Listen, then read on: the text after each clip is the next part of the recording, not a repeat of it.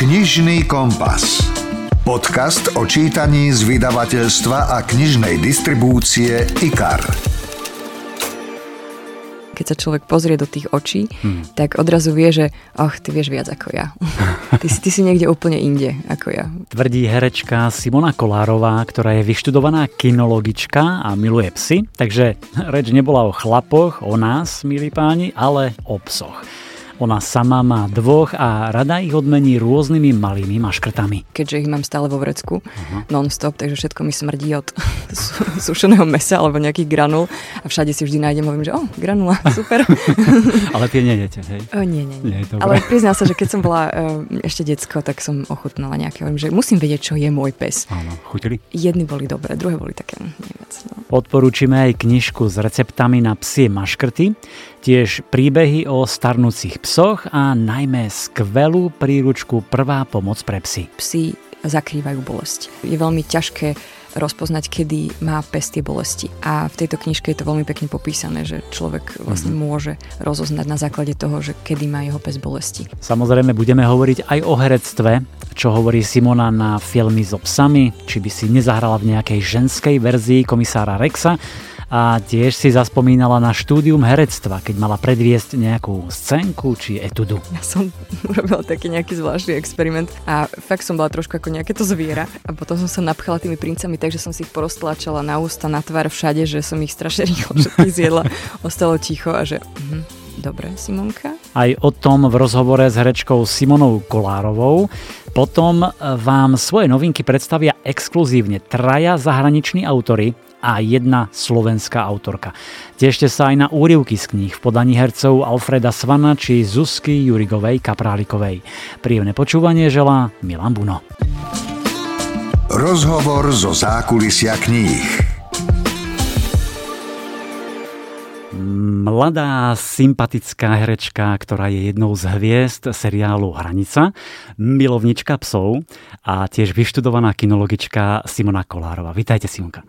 Ďakujem veľmi pekne, ahojte. Medzi našimi poslucháčmi je veľa psíčkarov, milovníkov psov, vychádza mnoho kníh o psoch a tak sme sa so Simonou dohodli, že nejaké vám predstavíme, trošku porozprávame o nejakých dvoch, troch knihách, aby sme vám odporúčili, ale skôr ako sa k tomu dostaneme, ja som sa vás pýtal, či si aj privedete so sebou svojho psíka. Zistil som, že máte až dvoch, lebo ja som myslel, že len jedného, myslím, že Fatimu, dobre si pamätám? Áno, Fatimu a áno. Artemisa. A Artemisa. Artemisa. A Fatima má, tuším, už štrnásť už štrnásť, rokov. Áno, bude mať Artemis, pätnásť. A Artemis si... má viac asi ako rok a pol, teraz neviem úplne presne, na jeseň by mal mať už dva roky. Aha. No a prečo ste ich nepriviedli? No ja som sa obávala, že by trošku zdemolovali toto štúdio, keby sme tu my nahrávali. Také sú divokí? Mm-hmm, sú to hyperaktívne plemená, belgický ovčiak malinois. Kto ich má doma, tak vie asi, o čom hovorím. A oni sú veľmi hyperaktívni a potrebujú neustále nejakú činnosť. Čiže keby som ich sem dala, tak oni by vyžadovali pozornosť, hádať loptičku alebo niečo a nemohli by sme asi v kľude nahrávať. Aha, by sme ich ani nemohli zapájať, hej? Že no, by štekli alebo by povedali svoj názor. To áno, to by sa oni veľmi rýchlo zapájali, ale možno až príliš. A no ja sa veľmi nevyznám v psoch, ja ich tiež milujem, ale nemám psíka, ale to nie sú nejaké bojové plemená alebo také, že divoké. Sú to psy, ktoré sa využívajú najčastejšie pri polícii alebo pri armáde. Aha. Čiže je to niečo možno ako nemecký ovčiak, ale o niečo odľahčenejšie stavbou a mhm. tým pádom je veľmi obľúbený práve v takýchto službách. Čiže ich aj takto cvičíte, trénujete? Venujem sa tomu, ale teda samozrejme je to v rámci nejakej športovej činnosti, takže chodíme aj na tie obrany, keď mám čas a venujeme sa aj výcviku. Čiže to musíte mať aj nejakého toho figuranta, či ako sa to áno, volá. Figurant, to je taký ten, čo si navlečie uhuňatý rukáv a mm-hmm. vy poviete trhaj, hej? Po, poviem, že drž. Aha, drž. A potom aj pusť. Aj to, to by mal teda ovládať.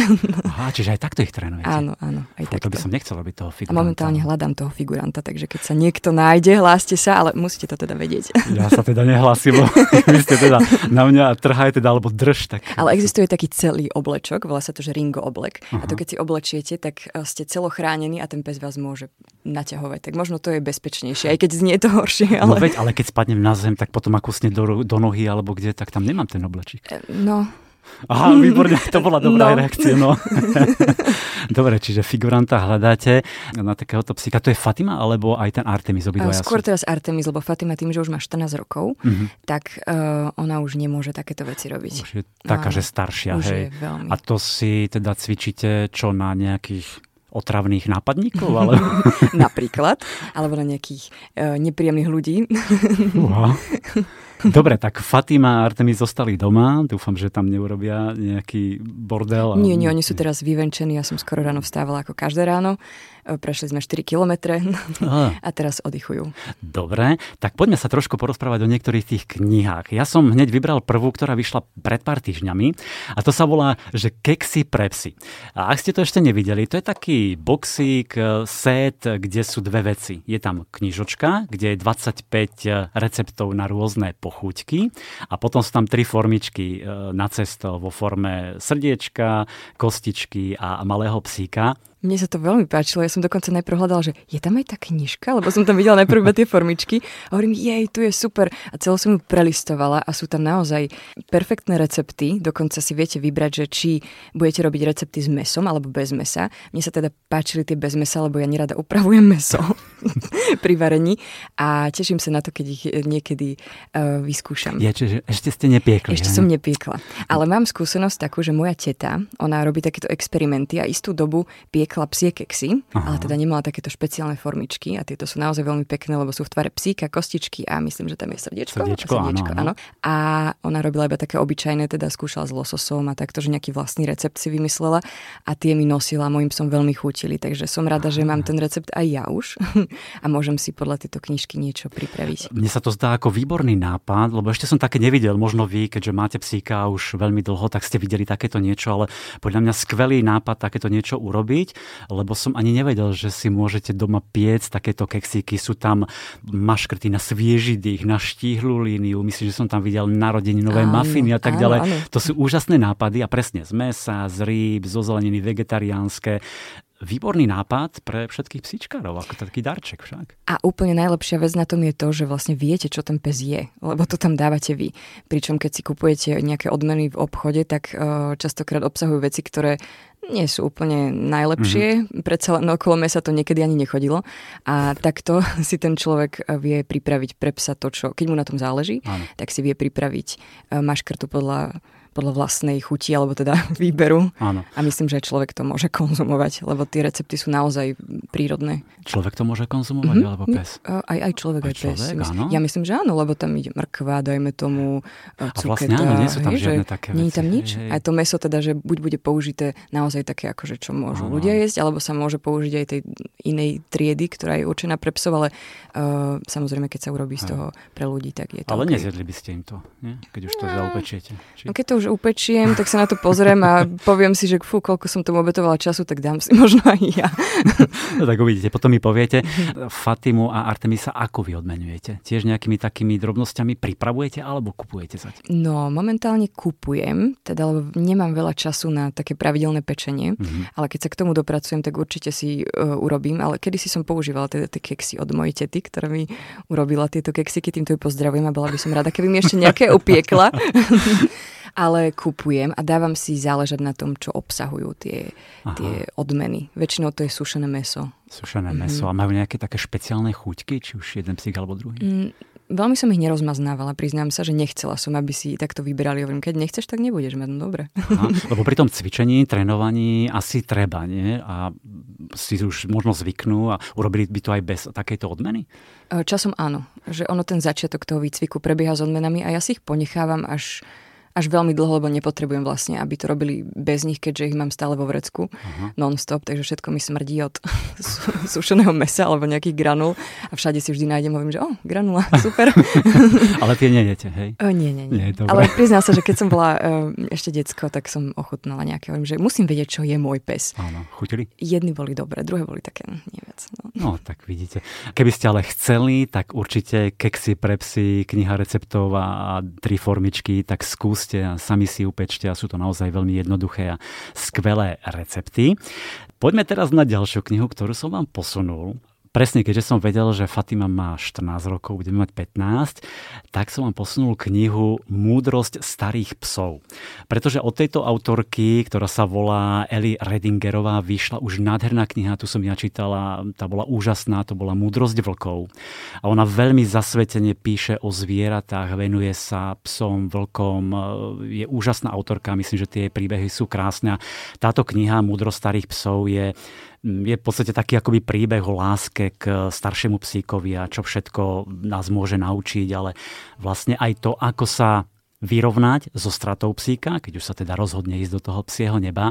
Táto kniha vás oslovila. Mám ju momentálne rozčítanú a musím teda povedať, že už pri prvých stránkach som sa v tom úplne našla, pretože ona ten život so starým psom opisuje tak dopodrobna a tie zážitky alebo skúsenosti sú úplne totožné akurát pri Fatime, čo zažívam všetko. A veľakrát som čítala, bože, presne, úplne presne toto isté. Vlastne sa deje aj nám, aj to vlastne, ako o tom pekne rozpráva, že ten pes sa zrazu mení, že veľa vecí je iných, ako boli, že ten pes prestane naháňať zajaca zrazu jedného dňa, prestane štekať po druhých psoch, stále leží pri nohách, vyhľadáva tú spoločnosť, zaspí niekoľkokrát za deň, Aha. že o týchto veciach tam ona píše a presne toto sa vlastne deje aj mne.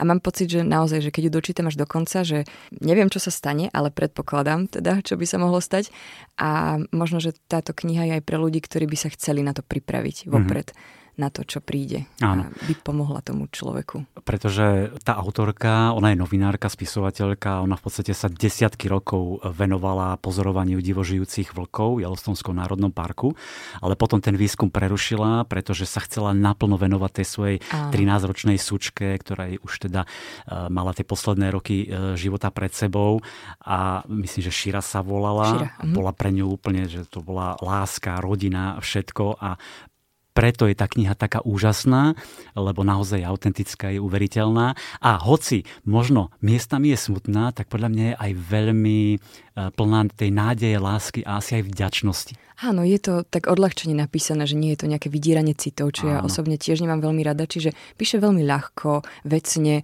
a napríklad včera som si presne spomenula na to, ako niekedy tam aj spomína, že že trošku sa možno na tých psov aj niekedy hneváme za to, že, že, že, aký, že sú zrazu starí a že sme pred, predtým boli zvyknutí, že sa správajú úplne inak. Tak včera akorát, keď som prišla s autom domov, skoro som ju prešla, lebo ona sa mi zrazu objaví vzadu, vôbec to nerobila predtým, čiže teraz ona tak popletene sa pohybuje, teší sa na mňa, zároveň stojí na jednom mieste a hovorím, bože, čo tam robíš, Fatima? Hovorím, choď na bok, lebo ťa prejdem s tým autom. Tak sa posunula, vyťahovala som si veci z auta a zrazu pri mne stála tak tesne nosom vzadu, že ja som ju fakt nevidela. Keď som sa otočila, tak som, mi všetko vypadlo z tých rúk, lebo ma takmer potkla, Aha. že som cez ňu preletela. A toto vlastne robí ten starý pes, na ktorého sa v tej chvíli nahnevame a potom si poviem, bože, ona za to nemôže. Mm, presne. Tak ako starší ľudia majú svoje mm. muchy, tak asi aj, aj tie psíky majú a musíme to len prijať a, a rešpektovať, tolerovať, veď nekričíme ani na našich starých rodičov a podobne nie. No, možno niekto aj áno, už som videla aj také. No, lebo máme ten hnev z toho vlastne odchodu. Teda je tam niečo podľa mňa také, že ten človek cíti, že už to prichádza, že ten človek už nie je v poriadku a e, ťažko sa s tým vysporiadáva mm-hmm. ten blízky Áno, v rodine. Mne sa veľmi páčilo na tej knihe, že tiež ukazuje, ako veľa nás môžu aj tie zostarnuté psíky naučiť, čo všetko. Čiže možno spomaliť, vidieť mm-hmm. viacej srdcom ako očami, e, inak cítiť a pozerať sa na veci. Áno. Aj vás, Fatima, tak to niečo naučila? Ježiš, ona ma celý život učí. A hlavne páči sa mi to, že v jednom momente bola mojim dieťaťom, akoby. Potom zrazu sa stala mojou rovesničkou a teraz vlastne je staršia a o mnoho múdrejšia ako ja. Múdrejšia? V čom mm-hmm. napríklad? Povedzte, čo no, vás také ešte naučila? Zažila celý život. Ona už má vlastne všetko, všetko za sebou už. Čo také nové by mohla vlastne zažiť? Že tá múdrosť toho starého psa možno nie je v tom, že v nejakých úplne konkrétnych veciach, ale keď sa človek pozrie do tých očí, hmm. tak odrazu vie, že ach, ty vieš viac ako ja. Ty si, ty si niekde úplne inde ako ja vlastne. To je krásne. Mm. Podľa mňa celá tá kniha, vlastne aj to, čo hovoríte, je taký, taká podstata, taký hold uh, tomu najlepšiemu priateľovi človeka, ktorý je tu s nami dlhé, dlhé, dlhé roky.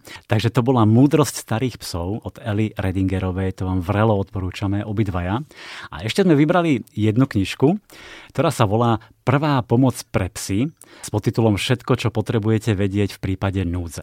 Ja, ako som povedal, som teda laik, nemám psíka, hoci by som veľmi chcel a stále o tom uvažujem, mm-hmm. ale keď som si ju prelistoval, pozrel tie jednotlivé kapitoly, tak pre mňa to je naozaj taká akoby komplexná príručka, všetko, čo chceme vedieť o zdraví psa, ako mu pomôcť pri nehodách, nebezpečenstvách, poraneniach a tak ďalej. Ale to je môj pohľad laika. Vy ste to vnímali ako, ako kinologička, čo ešte sa k tomu dostaneme, vyštudovaná. Ako sa vám pozdávala tá kniha? Pre mňa sú to veci, vlastne, ktoré ja viem, keďže mm. som teda trošku ďalej ako človek, ktorý ešte nemal psa, alebo teda má nejakého prvého psa, alebo teda nevenuje sa tomu tak ako ja. Ale ja by som túto knižku normálne dala ako povinnú literatúru pre každého, kto si ide kúpiť psa. Naozaj by, alebo každý človek, ktorý má doma psa, by ju mal mať prečítanú nielen raz, ale teda niekoľkokrát, mm-hmm. pretože to sú také veci, s ktorými sa ja bežne stretávam, že človek to vôbec nevie, že, že jaj, aha, že takto by som mal akože reagovať a pritom predsa keď si napríklad doma ideme robiť už len trávnik alebo niečo, tak si naštudujeme nejakú literatúru k tomu a snažíme sa podľa toho robiť, alebo teda nejaké videá na internete. Ja častokrát vidím, že človek si kúpi psa, niekto z môjho okolia, a on až potom vlastne začne zisťovať, že jaj, toto, no mohli sme skôr ísť tomu veterinárovi, mm-hmm. teraz toto a toto. A že keby si to ten človek prečítal, tak by mal tú znalosť mm-hmm. toho.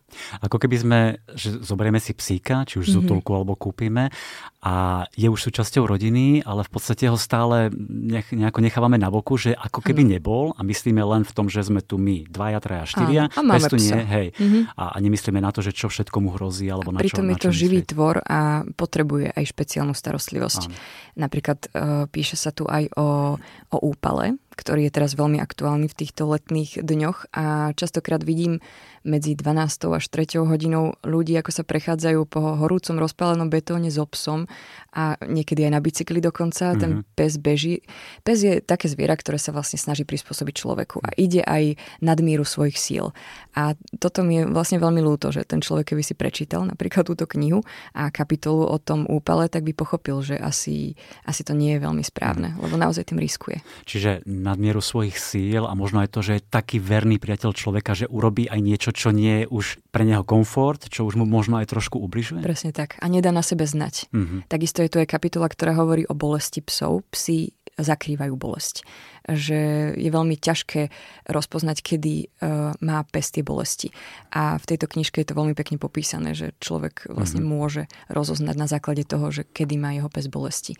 Má to štyri kapitoly, tá kniha, je tam teda o zdraví, o chrúpe, pazúriky, očkovania a tak ďalej, čiže naozaj veľmi dôležité veci, ak človek si chce teda zadovážiť psíka. A, a potom sa mi veľmi páčili tie konkrétne situácie, presne ako ste podali, keď je úpal alebo zlomenina, mm-hmm. pes sa to topí, má horúčku, zvracia. Čiže naozaj to sú konkrétne veci, ktoré pomôžu a treba mať tú knihu asi áno, po ruke, no že keď áno. sa to vyskytne. Taká príručka. A niekde som, neviem, či na vašom Instagrame som videl, čítal, že Fatima sa nedávno, tuším, poranila však, niekde áno. sa porezala. Ako to? No ona mala, uh, asi rok to bolo dozadu ešte, a ona mala rozrezanú šlachu a dokonca na niekoľkokrát. Čiže keď sme to zašívali, tak sa musela najprv zašiť tá šlacha, bola som pri tom, oh, oh, oh. potom nejaká vrstva, ďalšia vrstva, hrozne dlho to trvalo.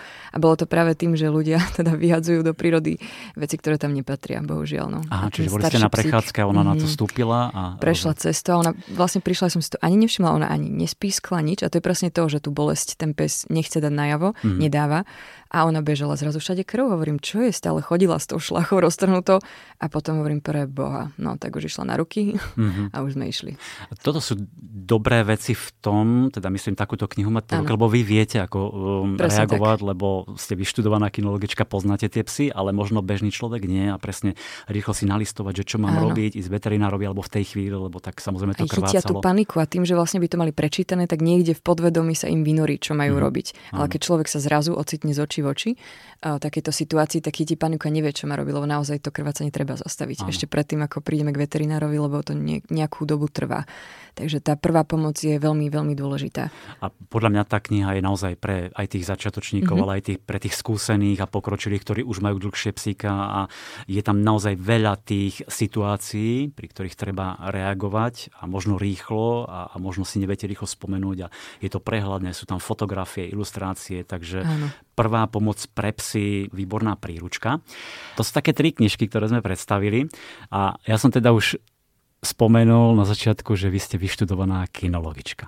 Povedzte mi, ako k tomu e, došlo, že vy ste herečka dnes, ale vlastne kinológiu ste vyštudovali, mali ste od malička psíka, alebo prečo vlastne? Od jedenástich rokov som mala svojho prvého psa a bavilo ma s ním nielen chodiť na tie prechádzky, ale uh, učiť ho rôzne triky. Aha. A to bolo u nás vždy tak, že keď niekto prišiel uh, na návštevu, tak ho chceli hneď vidieť, že čo nové som toho psa naučila. A boli úplne šokovaní, prekvapení, lebo v tej dobe ešte to nebolo také rozvinuté, napríklad ten dog dancing, alebo mm-hmm. také tie trikové cviky so psom. A bola som, ani YouTube neexistoval, čiže tam už je plno takýchto ako keby videí. No otázka je, od, podľa čoho ste cvičili? Podľa takýchto knížiek, ktoré vychádzalo? Intuitívne.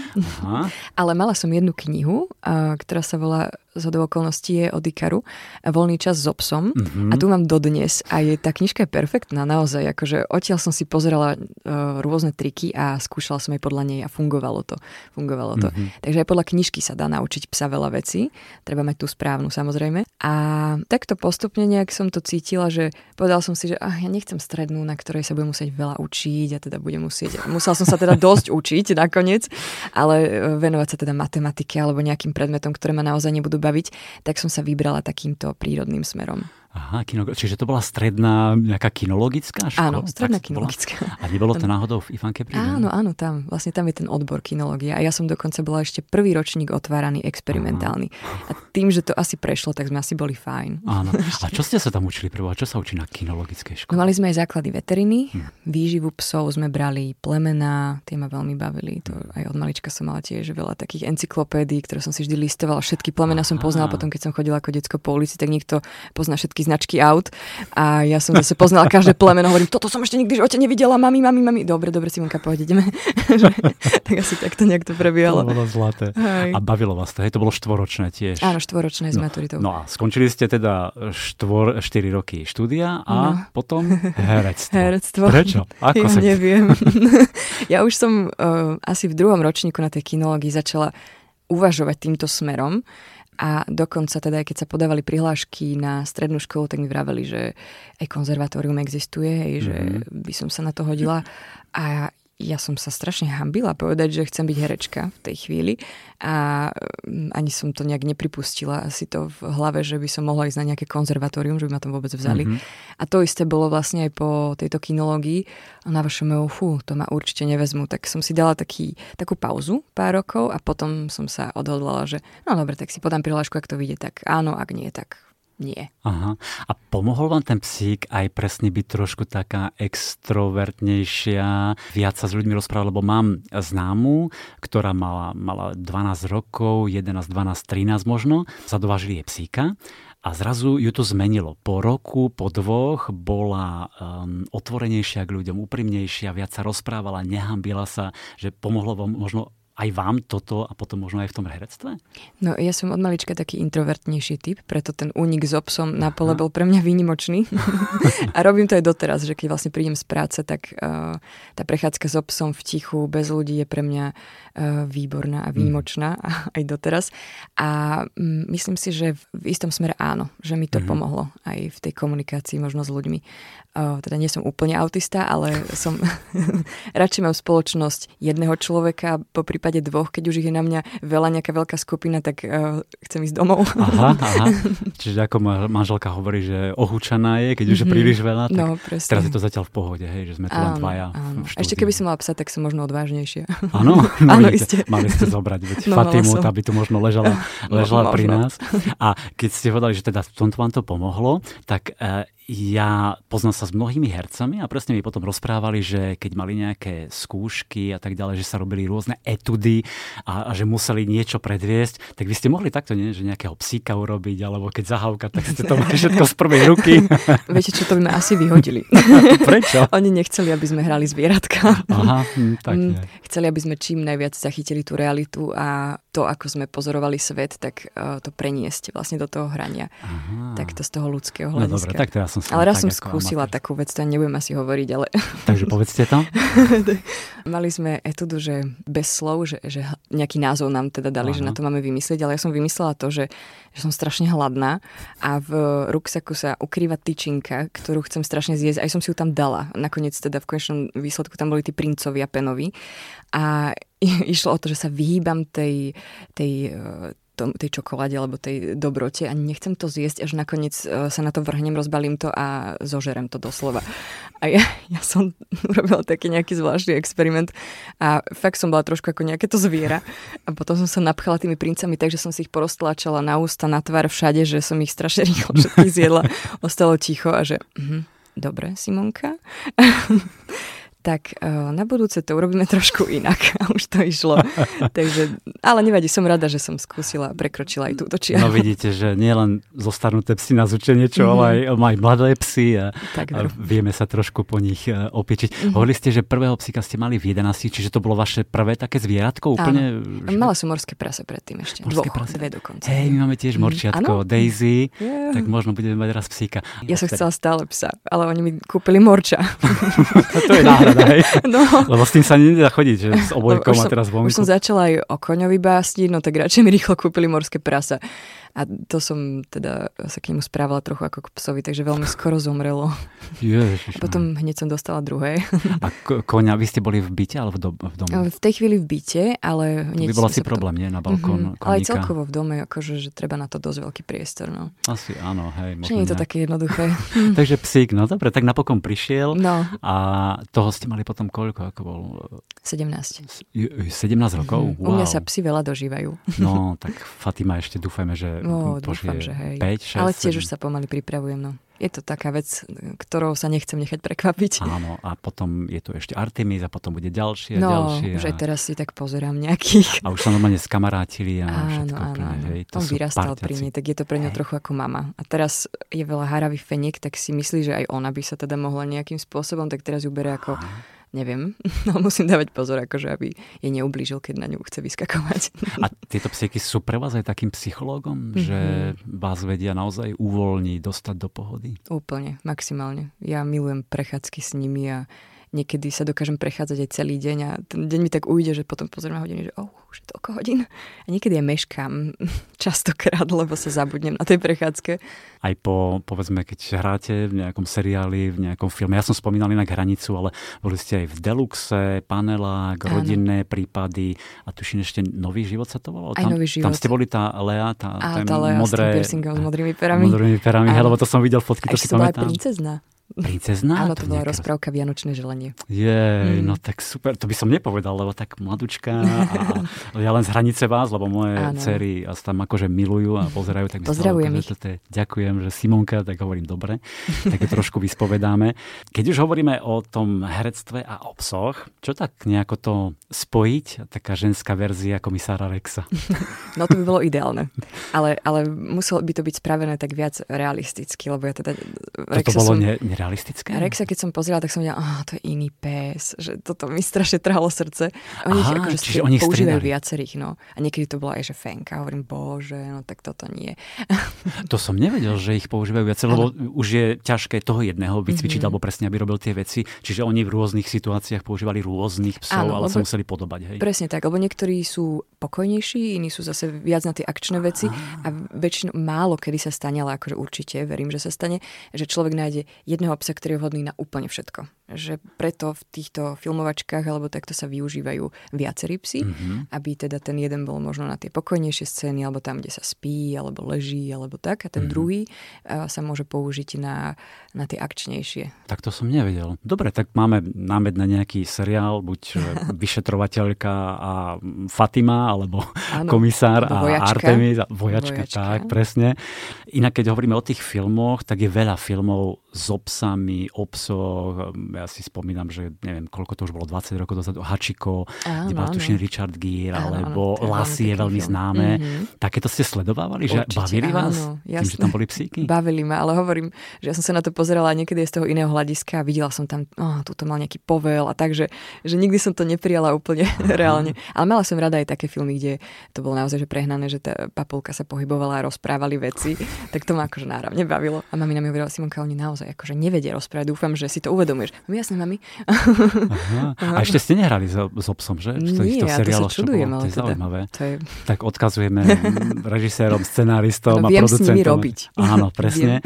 Mne pripadá, že vždy, keď sa povedzme objavia v takýchto filmoch alebo seriáloch psi, tak potom je nejaký väčší záujem o, o tie psy, o tie rasy a tak ďalej, o tie plemená. Mm-hmm. Máte pocit, že je to tak? Že... Je to tak, no a je to veľký problém, si myslím. Prečo? Lebo ten pes vo filme je vycvičený. Ako hovorím, používajú sa dvaja, traja. A tí ľudia si myslia, že oh, to je jeden pes, aha, taký úžasný, dokonalý. Oni si ho kúpia, napríklad aj ten Hačiko, teda on nie je úplne uh, ľahko cvičiteľný pes. A tí ľudia uh, potom s tým psom nevedia uh, si nájsť spoločnú cestu. Sú prekvapení častokrát, že tento náš je úplne neposlušný. A dnes mi jeden sused hovoril, že a tento váš, veď on, to je také plemeno, že už tak poslúcha, ale on vlastne nevie, aká cesta predtým mm-hmm. tomu predchádzala, že naozaj sa tomu psovi venujem, až prehnane by som povedala, že preto poslúcha. Aha, čo to znamená prehnanie? Že naozaj, že od rána do večera... A vyhľadávam aj miesta, že konkrétne teda, že sa idem na schvál niekde prejsť do rušného prostredia a tam ho trénujem, že nechodím iba, že aj idem iba okolo domu, prejsť sa po poli, ale teda keď viem, že má nejaký problém, tak to chcem ísť vyriešiť. Takisto vyhľadám aj pomoc. Ja sa vôbec netajím tým, že sa opýtam aj niekoho skúsenejšieho, kto mm. sa viac venuje tým psom, poradí mi. Mám jednu kamarátku, ktorá sa venuje týmto belgickým ovčiakom a ona mi dáva skvelé rady. Dokonca mám ich viac tých kamarátiek, aha, teda aj zo školy, veď tam sme mali... Že si vymieňate tie informácie, áno, áno, rady, tipy. Áno. Aha. No ale čo by ste, povedzme, poradili týmto ľuďom a hlavne, povedzme, deti, keď uvidia takýto krásny mm-hmm. film, úplne sa do neho zalúbia a teraz chcú to zvieratko, toho psíka, že zistiť si naozaj, ako sa správa to plemeno, či ide skôr do bytu, do domu, podľa čoho vyberať? Alebo... No najlepšie si nájsť nejakú chovateľskú stanicu a ísť sa osobne pozrieť a väčšinou tí chovatelia sú veľmi ochotní mm-hmm. voči tomuto a vyskúšať si s tým psíkom prechádzku, pozrieť sa, ako sa správa a ten chovateľ predsa má dostatočné množstvo skúseností na to, aby povedal tomu človeku, že no do vašich podmienok úplne nie je vhodný ten psík, mm-hmm. alebo áno, že mohol by byť pre vás, ale odporúčame už od úplného začiatku navštevovať cvičák, poprípade aj odporúčania nejakého výcvikára v ich okolí, že naozaj si treba tie rady zobrať k srdcu, lebo uh, tí chovatelia alebo výcvikári, tréneri sú odborníci. Mm-hmm. A nie, nie všetci samozrejme, ale treba teda vedieť, že kto, ale poväčšinou áno, áno, že dokážu poradiť. Že netreba si sebecky povedať, a ja to zvládnem, ja z toho psa vycvičím sama, že to nie je hanba. Ja takisto, ako som vravela, že vyhľadávam tú pomoc, keď potrebujem. Aj, aj si ho nezadovážiť impulzívne, ako to často býva, že áno, tento je krásny, áno, toho si zoberiem a potom zrazu zistujem, že je, dajme tomu, príliš hlučný, alebo v byte príliš šteka a presne tak ďalej. Tak. A, a potom sú preplnené útulky, už častokrát aj čistokrvnými psami s papiermi niekedy mm-hmm. a to je už podľa mňa... No. A ozaj Fatima a Artemis sú z útulku? Alebo nie, sú... oni sú uh, čistokrvní s papiermi. Čistokrvní, áno, áno. Ale, ale toho prvého som mala z ulice. Ten bol z ulice, mm-hmm. ale by ste si v pohode zobrali z útulku. Ježiš, jasné, úplne, kedykoľvek, aj teraz. Dobre, môžeme potom nasadnúť do auta. Môžeme sa ísť pozrieť do nejakého, jo, ale to nebude jeden. Aj sa vás známi pýtajú na nejaké rady, tipy, keďže vedia, že ste vyštudovaná kinologička? Áno, áno, pýtajú sa častokrát. A čo najčast, najčastejšie? No napríklad to, že ako naučiť psíka, aby necikal vnútri. Potom sa ma pýtajú, niekedy sa nájdú aj takí, to som veľmi vďačná, keď sa ma pýtajú, že aké plemeno je pre nás vhodné, tak to je to najlepšie asi, čo sa môžu spýtať. Mm-hmm. Uh, potom ohľadom krmenia niekedy, že či majú krmiť a že im nesedí to krmivo a tak. A potom niekedy je to aj výcvik, uh, niekedy sa pýtajú na určité rady, ale väčšinou vtedy im hovorím, že darmo vám to ja budem vysvetľovať, keď vy to potrebujete zažiť, ten výcvik. Mm-hmm. A odporúčim nejakých trénerov, ktorým, uh, ku ktorým by mohli chodiť. My sme tu dnes predstavili nejaké knihy, je ich oveľa, oveľa viacej. Uh, ja napríklad spomeniem ešte knihu Pes je láska, tá je, tá je skvelá, výborná. Je aj taká príručka, aj sa to volá, myslím, že pe, Pes alebo psi, kompletná príručka. Možno ste počuli o knihe, a ktorá bola aj sfilmovaná, alebo to bolo opačne, uh, Gump, uh, pes, ktorý naučil ľudí žiť. Mega úspešné sú knihy Brucea Camerona, Psia duša, Psia cesta, uh, Psí sľub. Potom bolo, povedzme, bestseller Umenie pretekať v daždi. A to je o takom vzťahu jazdca Formuly jeden, myslím, že sa volal Danny, a psa Enza. A k tomu sme mali aj podcast s Števom Ajzelem, ktorý je moderátorom uh, v, uh, Formuly jeden. Takže tých kníh je naozaj veľa. Stačí si vybrať brať, alebo sa potom poradiť. A vidno, že Simona má rada psy, miluje ich, vie o nich krásne rozprávať, tak verím, že sme vám dali zo pár tipov, že sme vás potešili, či už máte psíka, alebo sa chystáte zadovážiť, alebo po nejakom túžite. Dali sme vám aj nejaké užitočné tipy, takže ja ďakujem herečke, milovničke psov, vyštudovanej kinologičke Simone Kolárovej. Ďakujem. Ďakujem aj ja. Počúvate podcast Knižný kompas.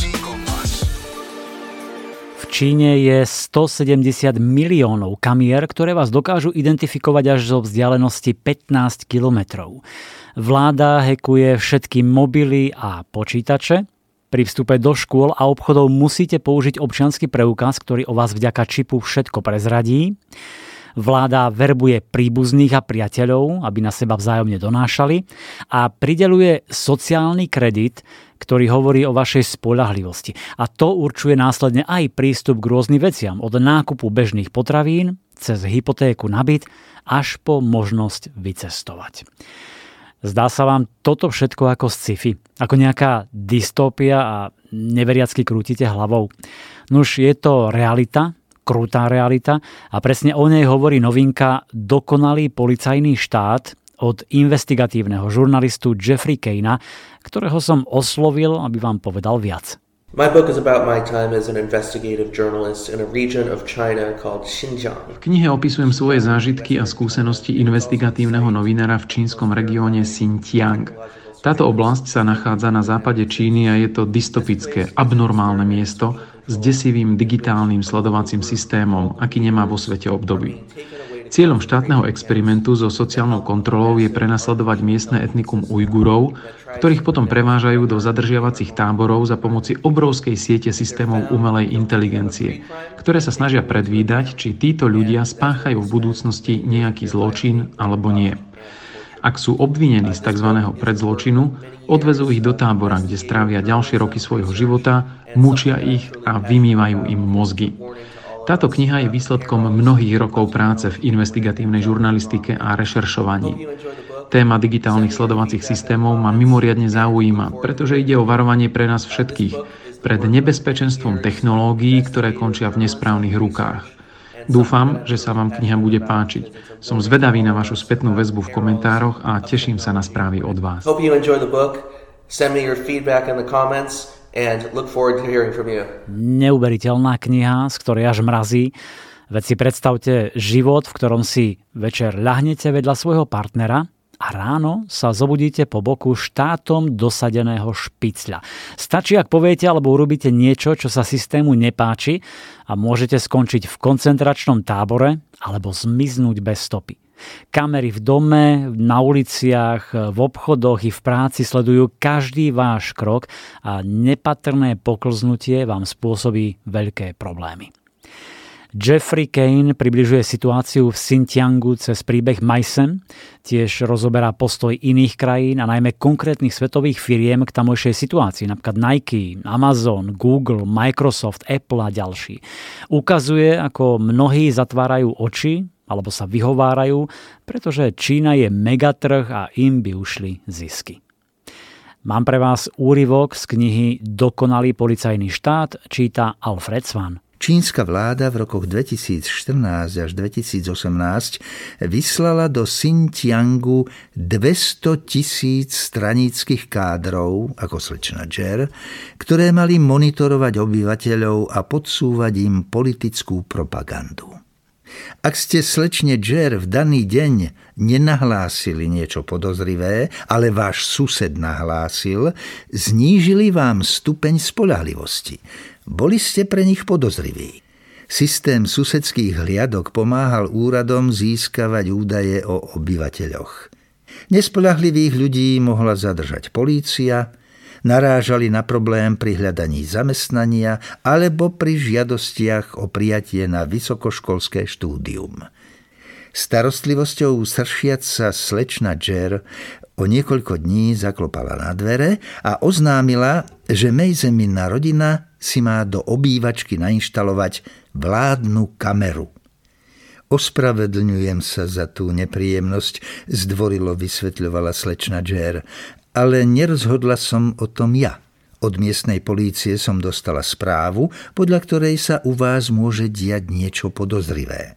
Slečna Jer im odovzdala papier s vysvetlením, ako si majú za pomoci úradov doma nainštalovať kameru. Spomínam si na svoje tínedžerské časy, keď som ako gymnazista čítal Seneku. Vtedy som objavil stoicizmus, filozofiu, ktorá sa mi zdala neuveriteľne blízka tomu bežnému životu. Neboli to nejaké teórie, úvahy o zmysle života, o dobre a zle, ale užitočné rady a tipy, ako lepšie žiť. Dodnes si pamätám Senekovú myšlienku, ktorá ma vtedy veľmi ovplyvnila. Pri majetkoch a peniazoch stískame mešec, ale na to, ako utrácame čas, myslíme málo, hoci ten jediný by sme si mali vážiť ako najväčší lakomci. Keď pred pár týždňami vyšla malá kniha stoicizmu, bolo to veľmi príjemné stretnutie, taký návrat do minulosti a zopakovanie, ako žiť ešte lepšie. Švajčiarsky autor Jonas Salzgeber nezaťažuje nejakými poučkami, odbornými názvami, ale prihovára sa jednoducho, zrozumiteľne, používa príklady z bežného života a sem tam hodí aj zrnko humoru. Oslovil som ho, aby nám povedal viac, čo urobil s veľkou radosťou. I'm excited to see the, the book published in Slovakian language. Veľmi sa teším, že vychádza aj v slovenčine a chcel by som vás všetkých pozdraviť. Dúfam, že sa vám kniha bude páčiť. Napísal som ju pred štyrmi rokmi, no stoicizmus ako úžasná životná filozofia ma fascinuje už dlhšie. Takže o čom je? V prvom rade nejde o žiadne filozofovanie, ale o precvičovanie a uplatňovanie všetkého, čo sa naučíte v každodennom živote. Je to jediný spôsob, ako sa niečo naozaj naučiť. Vo V všeobecnosti ide o to, ako sa popasujete so životnými lekciami, lebo taký je život, nie? Jedna výzva strieda druhú a vy sa s nimi musíte vyrovnať. Čo s nimi urobíte? Ako zareagujete? To je vaša životná zodpovednosť. Stoicizmus vnímam ako priateľa, ktorý stojí vedľa mňa a je tu vždy, keď potrebujem oporu v časoch pri veľkej záťaže. Stojí pri mne ako sprievodca a inšpiruje ma vždy, keď bojujem so životom. Whenever I'm struggled by life. Presne ako povedal Jonas, stoicizmus môže byť vašim priateľom v ťažkých časoch. Jeho kniha je ako taká mapa k pokladu. Predstaví najvýznamnejších filozofov, poskytne jednoduchý a zrozumiteľný prehľad ich filozofie, naučí vás základné princípy a odovzdá päťdesiatpäť stoických postojov a užitočných rád, ako ich aplikovať v bežnom živote. Napríklad, ako zostať pokojný a neprežívať negatívne situácie, ako si zlepšovať trpezlivosť, vytrvalosť, ako lepšie ovládať seba vo vypätých situáciách, ako sa sústrediť na to, čo môžete zmeniť, a nestrácať čas tým, čo zmeniť nemôžete a čo vás zbytočne zaťažuje. Užitočná je práve tá druhá časť, v ktorej nájdete päťdesiatpäť stoických cvičení spolu s praktickými radami a veľa vám povedia aj mnohé citáty a myšlienky slávnych stoických filozofov, ako bol Seneca, Marcus Aurelius, Zenon z Kýty či Epiktétos. A už tými pár slovami vedeli vyjadriť pravdy, ktoré sa oplatí praktizovať vo svojom živote. Napríklad táto od Marca Aurelia. Nikdy ma neprestáva udivovať, že všetci milujeme seba viac ako druhých ľudí, ale viac nám záleží na ich názore ako na našom vlastnom. Alebo ešte jedna myšlienka od môjho obľúbeného Seneku. Nijaký vietor nie je priaznivý, keď človek nevie, do ktorého prístavu sa chce doplaviť.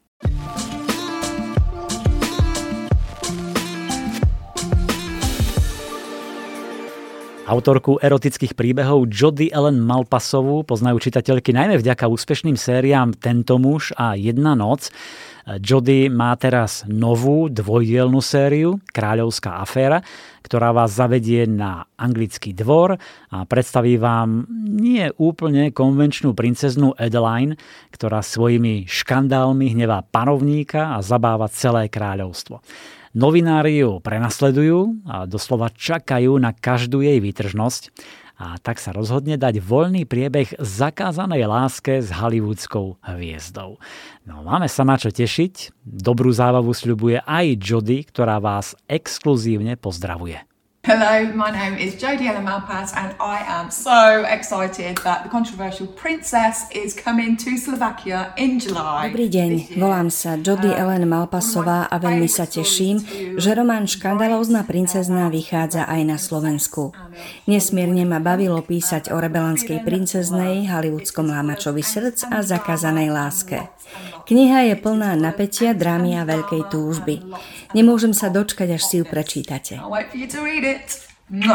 Škandalózna princezná je teda prvý diel minisérie Kráľovská aféra a je to moderná kráľovská romanca, ktorej nechybajú nečakané zvraty. Letíte ako na horskej dráhe, hore, dolu, je to zábavné, sexy, návykové čítanie.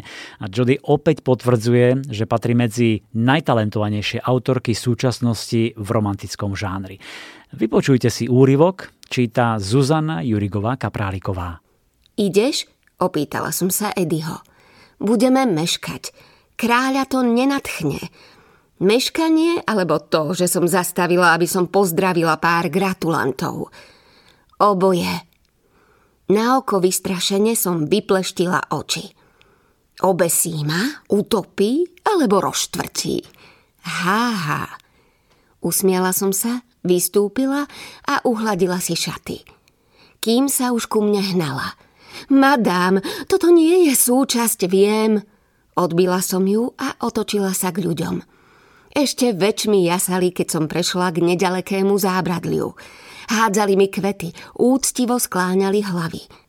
Zastala som pri dievčatku, ktoré sa vyšplhalo na bariéru, aby za ňu dovidelo.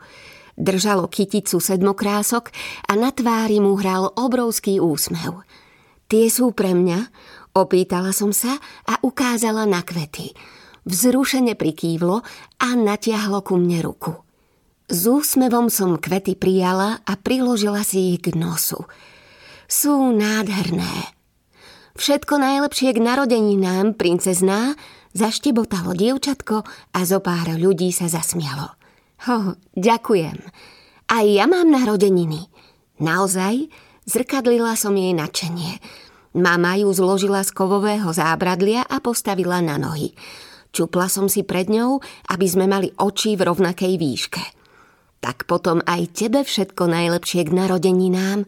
Ako sa voláš? Klára. A koľko máš dnes rokov, Klára? Bucľatými rúčkami zovrela kovové tyče a priložila k nim tvár. Šesť. A keď vyrastiem, budem princezná, presne ako ty. Slovenský spisovateľ. sedemdesiat rokov vo vašej knižnici. Katarína Gillerová patrí medzi najobľúbenejšie slovenské autorky, ale toto je niečo iné, na čo sme u nej zvyknutí. Iný štýl, ale stále vynikajúco napísané, napínavé a tajomné. Hra na milovanie je román o láske, zrade a pomste.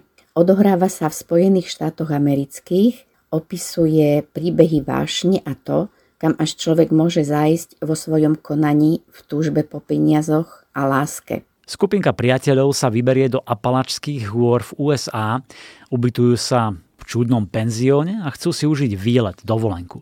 Štvorica priateľov sa však usiluje o priazeň pôvabnej Caroline, najskôr predovšetkým Oliver a jeho kamarát Edward.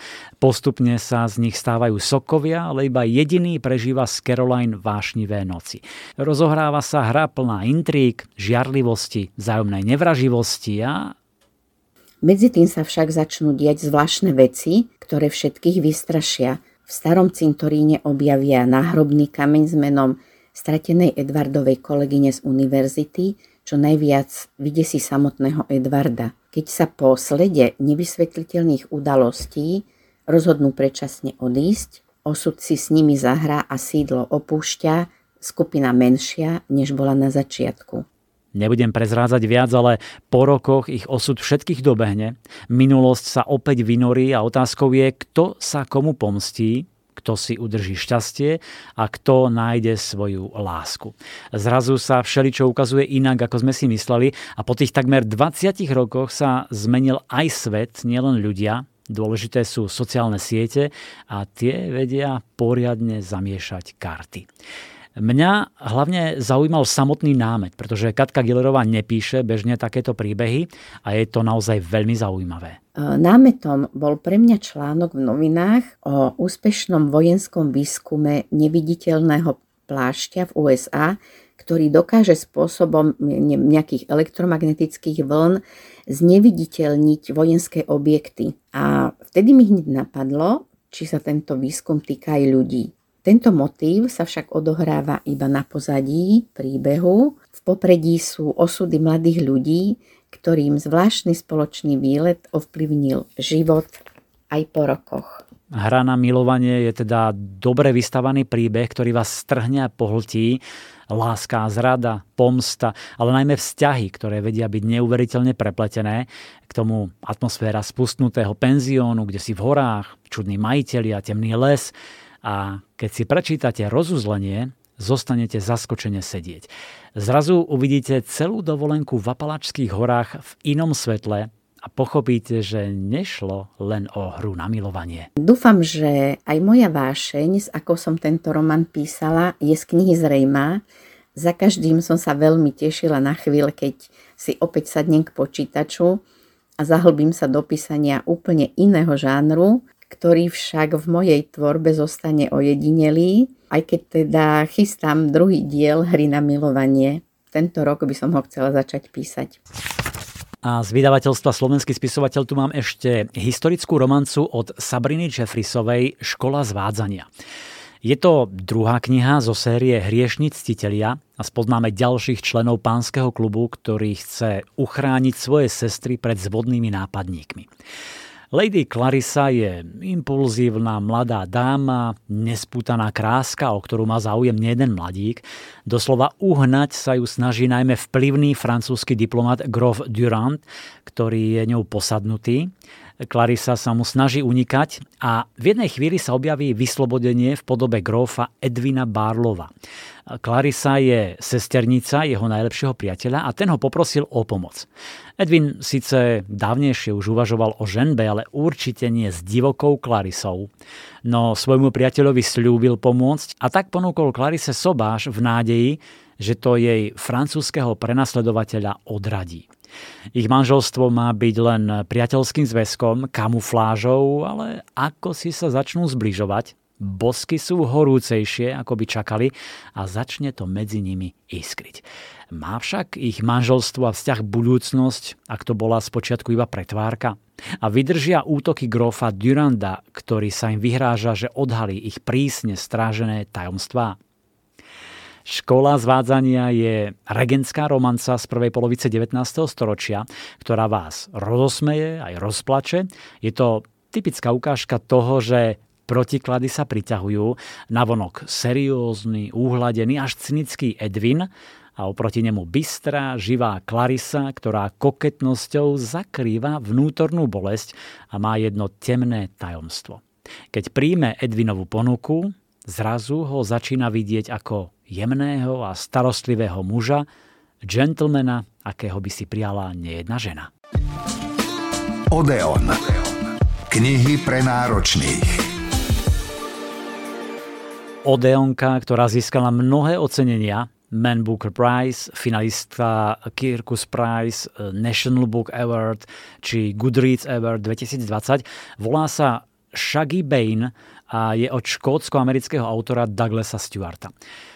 Tragický príbeh rozpadu rodiny Bainovcov z osemdesiatych rokov minulého storočia. Mama alkoholička a otec miestny Casanova, taxikár, ktorý rodinu s tromi deťmi opúšťa. A my sledujeme najmä príbeh najmladšieho syna, šesťročného Shuggieho. Už vo svojom mladučkom veku sa snaží byť oporou opitej matke.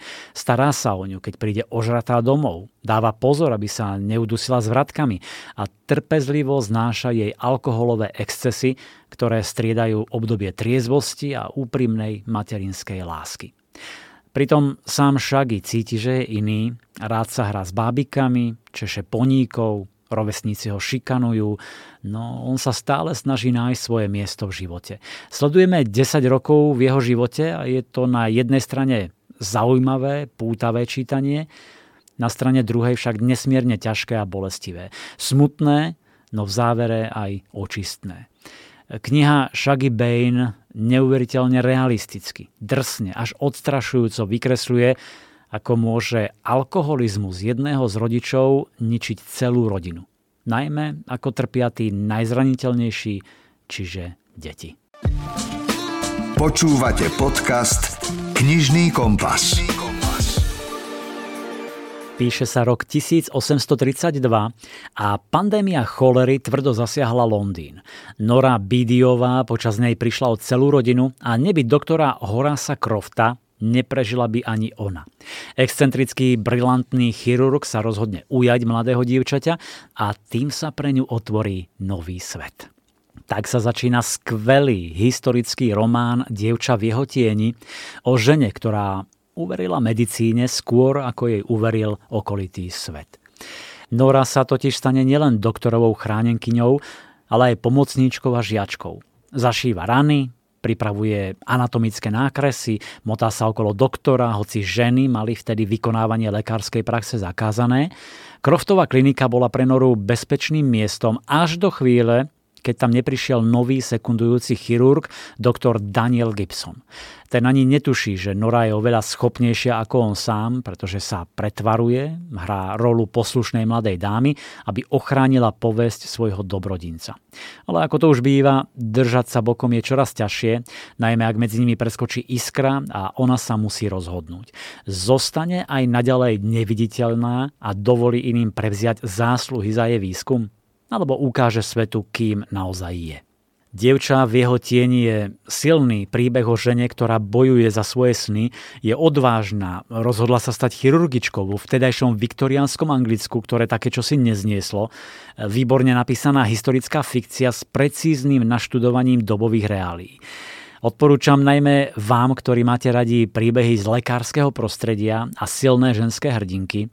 Práve postavy sú inšpirované skutočnými udalosťami, preto to vyznieva uveriteľne a autenticky. Dozviete sa tiež o vtedajšej dobe, o sociálnom i spoločenskom pozadí v Londýne. Jedna perlička.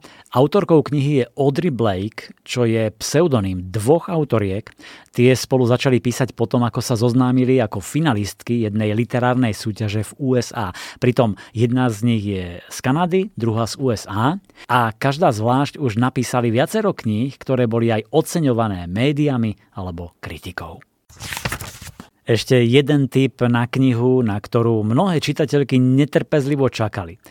Colleen Hooverová je bestsellerová autorka, od ktorej vyšiel ešte v roku dvetisíc osemnásť príbeh Končí sa to nami. Vypredal sa a posledný pol rok až rok je on neuveriteľný záujem, no tak vychádza v druhom vydaní s novou obálkou. Stále je to však príbeh, ktorý vás zaskočí, dotkne sa na tých najcitlivejších miestach, zostane vo vás aj po dočítaní. Je to príbeh o Lily, ktorá to v živote nemala ľahké, ale prešla si svoju cestu a teraz žije v Bostone. Rozbieha vlastný biznis, navyše sa zoznámila s neskutočne príťažlivým neurochirurgom Rylom a všetko vyzerá ideálne. Ryle je do Lily zbláznený, ale prenasledujú ho traumy z minulosti, ktoré postupne komplikujú ich vzťah. No a navyše sa objavuje na scéne Lilina detská láska Atlas. Končí sa to nami od Colleen Hooverovej je silný príbeh o láske i zlobe, o neľahkom detstve, domácom násilí, výborne, citlivo a pútavo napísaný. Stonožka. Knižná kamoška pre všetky deti. Na záver ešte dva tipy pre deti a mladých. Stop výmyslom. Pravda o zvieratách od Sophie Corrigenovej je knižka, ktorá vás vezme do sveta zvierat, predkladá fakty a zaujímavosti o tom, ako a čo jedia, čo robia, ako komunikujú. Všetko jednoducho, zrozumiteľne pre deti od šesť sedem rokov. Tie texty sú odľahčené, neraz vtipné a k tomu veľmi milé ilustrácie. Sophie vysvetľuje a búra rôzne mýty, ako čierna mačka, ktorá prináša smolu, netopiere, ktoré sa radi zamotávajú do vlasov, alebo predsudky, že žaby sú iba slizké, škaredé stvorenia, ak teda nejde o zakliatého princa, a že osy na nás rady útočia a že líšky sa nás snažia len prekabátiť, že sú prefíkané. Jednoducho, autorka vybrala rôzne zvieratá, ktoré nám naháňajú strach, sú nám odporné, sú desivé, slizké, plazivé, štítime sa ich a ukazuje, že nie všetko je také, ako vám rôzni ľudia nahovárali. Okrem spomínaných zvierat sa dozviete aj o mravcoch, medúzach, stonožke, čajke, nechýba ani moľa, skunk či pavúk. A napokon lahôdka pre nás všetkých, ktorí milujeme knihy, ale aj pre deti, ktoré chcete viesť k láske ku knihám. Knihy nie sú na jedenie. Tak sa volá táto knižka a je to krásne ilustrovaná oslava fantázie a lásky ku knihám. Je to príbeh o Capkovi Leopoldovi, ktorý má nadovšetko rád čítanie kníh a svoje knihkupectvo. Sú v ňom dlhokánske police, pohodlné kreslá a množstvo úžasných príbehov. Keď jedného dňa vojde do obchodu jeden naozaj náročný čitateľ, Leopold mu nadšene ponúkne zaujímavý príbeh, ale tento čitateľ je iný.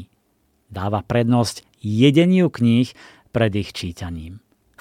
Podarí sa Leopoldovi nájsť knihu, ktorá nasíti jeho predstavivosť skôr, než nasíti jeho brucho.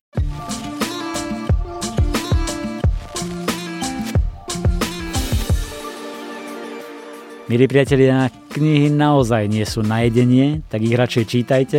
Ponuka je obrovská a verím, že našimi tipmi sme vás aspoň trochu inšpirovali. Majte sa pekne, všetko dobré želá Milan Buno. Knižný kompas. Podcast o čítaní z vydavateľstva a knižnej distribúcie IKAR.